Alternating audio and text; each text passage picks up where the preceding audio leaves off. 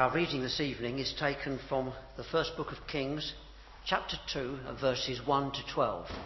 If you have a church Bible, it's page 336. 1 Kings 2, 1 to 12. When the time drew near for David to die, he gave a charge to Solomon, his son. I'm about to go the way of all the earth, he said. So be strong.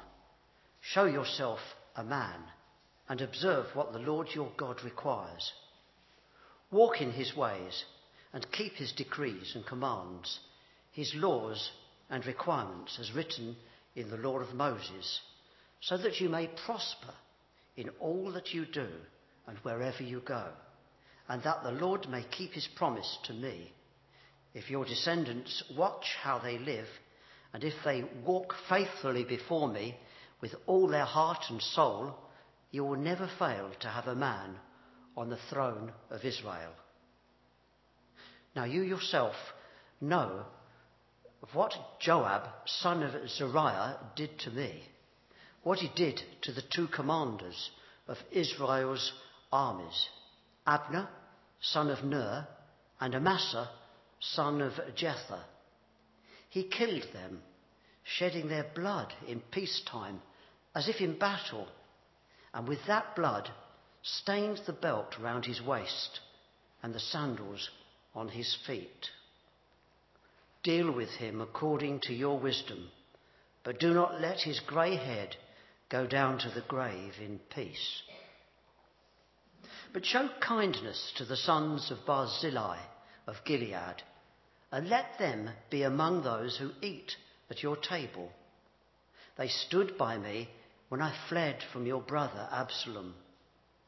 And remember, you have with you Shimei, son of Gera, the Benjamite from Bahurim, who called down bitter curses on me the day I went to Mahanaim. When he came down to meet me at the Jordan, I swore to him by the Lord, I will not put you to death by the sword. But now, do not consider him innocent. You are a man of wisdom.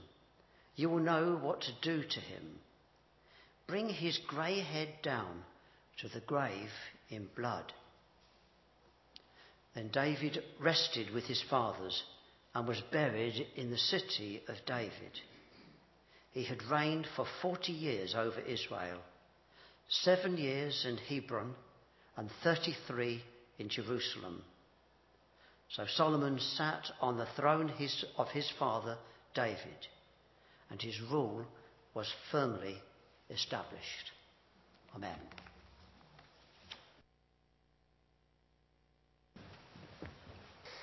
I don't know how many of you watched uh, Question Time this week.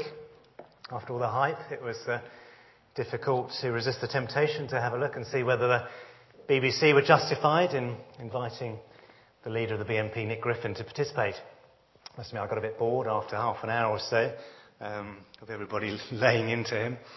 Um, but what came through in the, the demonstrations outside the BBC offices and um, in the news cover this week was a, a fear, a fear of someone whose views and whose comments could provoke racial hatred. The audience was made up of carefully selected uh, representatives of our multicultural society who were all keen to live in peace and who saw in this person a threat to that peace. After all, we don't like to see our peace and security threatened, do we? If, if you think of the events of 9 11 and how they came as such a shock to the American people who thought their country was effectively immune from terrorism. We think of the events of last year with the, the banking crisis, which came as a shock because, again, we don't like our economic security to be, to be threatened. And so bankers are seen as these evil people because they were the cause of that loss of security, economic security. Well, Stephen, we're coming to the end of a sermon series which has been entitled uh, Trouble in Paradise, which has looked at different episodes from the period of Israel's history, from the people choosing their king, King Saul, to God's replacement of Saul with David. We looked at David's disastrous episode with Bathsheba. And we've looked at the episode with Absalom. Various episodes where the paradise of the promised land, where God's people were to live under God's reign, was threatened. It was, on the whole, peace and prosperity that marked David's reign, who is, as we have heard just then, king of Israel for 40 years. And he now hands over his kingdom to his son Solomon. He gives us this charge. And after he's finished, it says there in verse 10, it says, Then David rested with his fathers and was buried in the city of David. He had reigned for 40 years over Israel, seven years in Hebron, 33 in Jerusalem. So Solomon sat on the throne of his father David, and his rule was firmly established. Having ruled over a period of peace and prosperity, David's last wish was that Solomon would continue that reign and that it would continue to be peaceful and secure. And that is the theme that, that comes up in these, these verses. It was there in verse 12, but it's there throughout chapter 2. If you look on to, to verse 24, there it talks about He who has established me securely on the throne of my father David. It's there in verse 33. On David and his descendants, his house and his throne, may there be the Lord's peace forever. And the chapter ends there in verse 45 with the blessing, but King Solomon will be blessed, and David's throne will remain secure before the Lord forever. And at the end of verse 46, the kingdom was now firmly established or secure in Solomon's hands. It was important that Solomon continue to reign in peace and security. And so David gives him some clear advice for that to happen. Now, the question we may be asking ourselves already as we heard that reading um, given was what relevance does that advice have for us today? You know, is this advice only for someone who is leader of a country? Or does it have application to us normal people? We will never know complete peace and security in this life, either as a nation or as individuals. But peace and security is what we look forward to when the Lord comes again, when He takes us to be with Him. But of course, in this life, we can still experience spiritual peace and security. We can enjoy them if we have been reconciled to God. We enjoy that peace. Even for many Christians in the world whose physical security is very much threatened. And so, as we look at these instructions of David to, to Solomon, hopefully there will be much in here that we can take away from it. And the first piece of advice that uh, David gives is, um, is there in verse 2. It says, Be strong, show yourself a man. Which in this day can mean very different things. It can, uh, for some people, it may mean be confident, you know, be aggressive, be ambitious, don't give up. Or don't show any sign of weakness, whether, whether it's emotional weakness or physical weakness. But when we look at the teaching of the Bible, when we look at the account in Genesis of the creation of man and woman, and the different roles they're given according to their genders, the role of the male, as we were hearing this morning from, from Jeff, was very much to do with leadership and responsibility. Within the family, the man is given a, a leadership role. He is responsible for the rest of the family. And we will, incidentally, be starting a new um, men's discipleship group shortly where we'll be looking at how to be a man of God. And we'll give you more information about that in due course. But specific issues that apply to Christian men. Because one of the failings of men, particularly Christian men in society, is a failure to take responsibility. It's a, it's a passiveness, a, a, lack of commitment. Um, but responsibility is, of course, not something that's limited to men. We are all responsible for our actions. Romans 14:12 says, each of us will have to give an account of himself to God.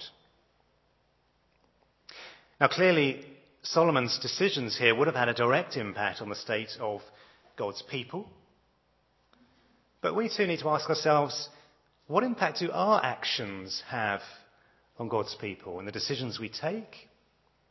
in our thoughts, in our actions? Are we thinking of the good of the church or the good of ourselves? What sacrifices are we making? Solomon's leadership position, he would need to be strong because he would come under pressure from all sides, sometimes very subtle and manipulative, other times an outright challenge to his authority. He would have to take decisions which would be very painful, in which he may be severely criticized, and so he had to be sure he was doing the right thing. And if we are to give an account of ourselves to God, then we too need to be sure that we are doing the right thing. Which leads us on nicely to the next piece of advice which uh, David gives. It's there in verse 3. He says, Observe what the Lord your God requires. Walk in his ways and keep his decrees and commands, his laws and requirements as written in the law of Moses, so that you may prosper in all you do and wherever you go. This command occurs frequently throughout the Bible, particularly in the early books of the Old Testament in Deuteronomy, as the people of Israel prepare to enter the promised land. God stresses them repeatedly through Moses if they, if they want to prosper, if they want to enjoy all the Lord's blessings, then they need to walk in his ways. And it's not so much a sense of if you keep all these rules and laws to the letter, it's more this is my instruction for your good. When we went to um, live in Brazil a few years ago, we were given a manual about the, the customs, the, the regulations, the culture of the country we're going to. And some of that was to ensure that we um, were able to keep the law. Um, quite a helpful thing to do. Um, others were just to help us to integrate ourselves into the Brazilian way of living. Uh, and others were just for our own physical safety. And that was all for our benefit. You know, if we hadn't read it, we wouldn't have understood that although the law said that you have to stop at a red traffic light, um, late at night when you're coming back, um, it might actually be advisable to go straight through if you don't want your car to be carjacked. These were all instructions to help us to enjoy living in that country. And without them, we would have got into a real mess. And we can't claim that God hasn't given us his instruction. It's all there in his word. We just need to read it. We just need to obey it. It'd be interesting to, to see the results of the survey that um, Christine was doing this morning about Bible reading in our church.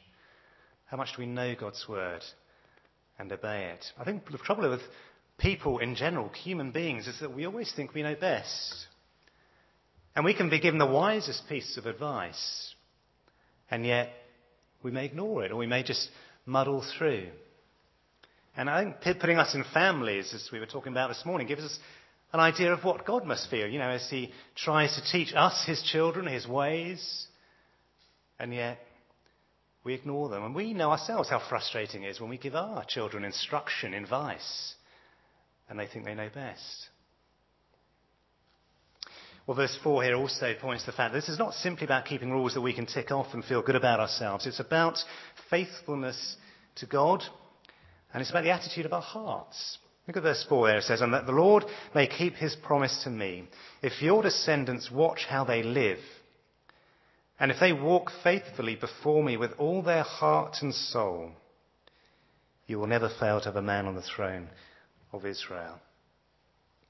It's interesting, isn't it, when we think of the security of the political state of Israel today. It depends on negotiations with the uh, Palestinians. It uh, depends on walls being built along the West Bank. It depends on the involvement of other US and, and peace, peace brokers. And here, the clear instruction that Solomon is given to ensure the security of his people is to make sure that they walk faithfully before their God. The biggest threat to the peace and security of the kingdom was the obedience of the people of God to his law. And the biggest threat to our individual faith is not personal tragedy, it's not persecution, but it's actually disobedience to God. The biggest threat to us as a church, again, is not tragedy, It's disobedience to God. It's sin. I had an email this week from the wife of uh, a guy I was at college with who's pastoring a small church in Leeds. And in the space of a couple of weeks in the church, the church um, has experienced the loss by a couple of a, a child at full term. Church organist died after an operation. And a woman in her 40s died of cancer. And he's struggling to, to, to meet the, the emotional demands of the church. But churches, with the strength of the Lord, can deal with personal tragedy if they're strong in their faith. It actually often brings them together, it unites them. In Jesus' parable of the wise man who built his house on the rock, the foolish man who built his house on the sand, the message was that if you hear Jesus' words and are obedient to them, then whatever storms of life that may hit you, whatever tragedies that may come upon you, you will not fail. You will not fall. What rips churches apart is not tragedy, it's moral disobedience. It's ignoring Jesus' words. And the worst thing about that is it's often not on the surface. It's not just the church leader caught in adulterous affair type of headline, but it's stuff going on under the surface in people's lives that no one knows anything about. It's in lives that don't display the fruit of the Spirit. There is no substitute for obedience to God's word. You may be incredibly gifted in all manner of ways, but none of that is worth anything if you are disobedient to God's law. God wants committed disciples. Well, by telling Solomon to be obedient to God's laws, David was saying that the biggest threat to the kingdom was from within. But of course, there were other potential enemies that Solomon had to deal with. And so we come on to the next piece of advice that David gave to Solomon.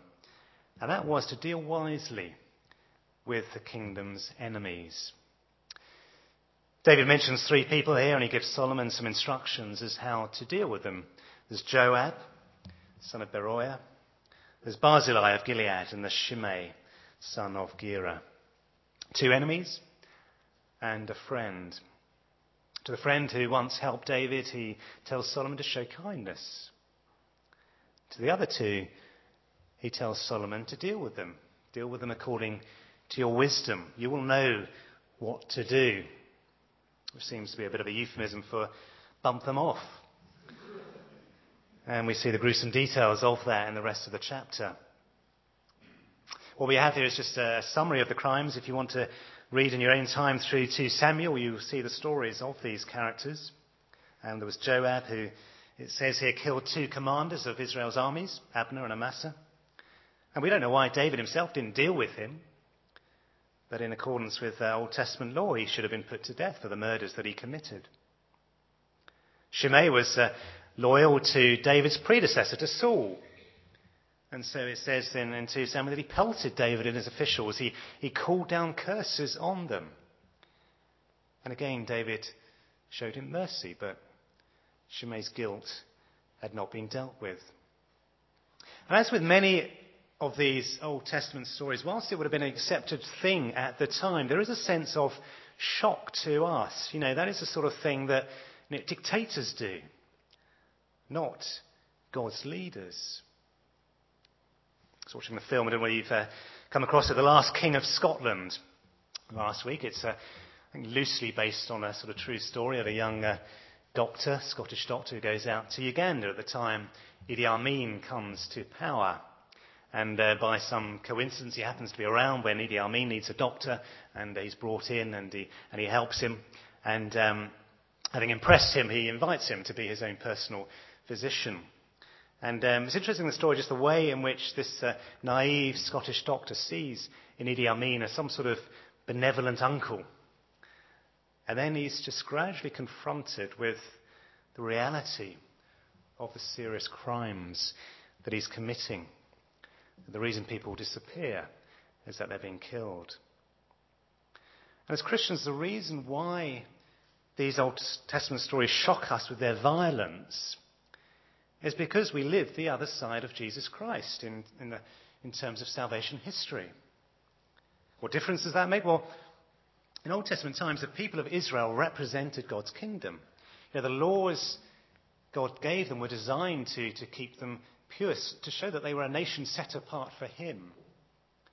They were protected physically by God from these other, what are described as wicked nations, nations rebellious against God.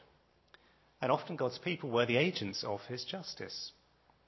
But when Christ came, He dealt with sin. He dealt with it by dying for sinners. He established a new kingdom. This wasn't a, a physical kingdom now. This was a spiritual kingdom where the subjects of that kingdom were all those who wanted to be forgiven for their sin. Those who wanted to follow Christ as their king, their new king. Now, of course, physically they were still in the world as we are today. Physically, we're still subject to, to human governments. Which raises the question well, who are the enemies of God today? Who are the enemies of his kingdom? Well, in one sense, it hasn't changed that they are all those who oppose God and his, his people. But what has changed is our response to them. It is not a response of, well, let's just go and take them out. It is, as it says in Romans 12, to bless those who persecute you. It's to overcome evil with good. The reason being that because of Christ's sacrifice for all people, it is, possible for anyone to turn to Him, to repent of their sin and become a part of that kingdom of Christ. Just think of the worst example you can think of, the, the Apostle Paul. Before he was struck down on that road to Damascus, he was somebody who was responsible for the persecution, the murder of God's people. The worst enemy of God, and yet God showed mercy on him. But the question remains then, well, are there any enemies of God that we should deal with? Those who threaten God's kingdom. Well, our main enemy, we are told in the, in the Bible, as Steve read out earlier, is, is the devil. It is Satan. He is the one, the Bible says, who prowls around like a roaring lion looking for someone to devour. And we're told to resist him by standing firm in the faith. And so if we want to ensure that God's reign in our lives is secure, then one of the things we need to do is get rid of anything that may threaten it, to resist Satan. And so we have this very strong language which is used in many passages in the New Testament that deal with sin. Its language was similar very much to the Old Testament language of putting to death these enemies. Let's just turn to uh, Colossians 3, which we've been looking at on Sunday mornings. A Passage that was preached on a couple of weeks ago. Colossians 3, verse 5. It's on page 1184 of the Church Bibles. And here we have those words, put to death, therefore. But it's not here people, it's put to death whatever belongs to your earthly nature. Sexual immorality, impurity, lust, evil desires, and greed, which is idolatry. Because of these, the wrath of God is coming. You used to walk in these ways in the life you once lived, but now you must rid yourselves of all such things. Rid yourself of anger, rage, malice, slander, filthy language from your lips. Do not lie to each other, since you've taken off your old self with its practices and have put on the new self, which is being renewed in knowledge and the image of its creator. In the same way that those enemies of King David represented a real threat to the security of the kingdom. In the same way that Solomon had to take drastic action to deal with them using godly wisdom. We need to take drastic action to deal with these symptoms of sin if we are to protect our own lives and the spiritual health of our church. This is the way you used to walk, it says, but now you've got rid of these traces of sin in your lives.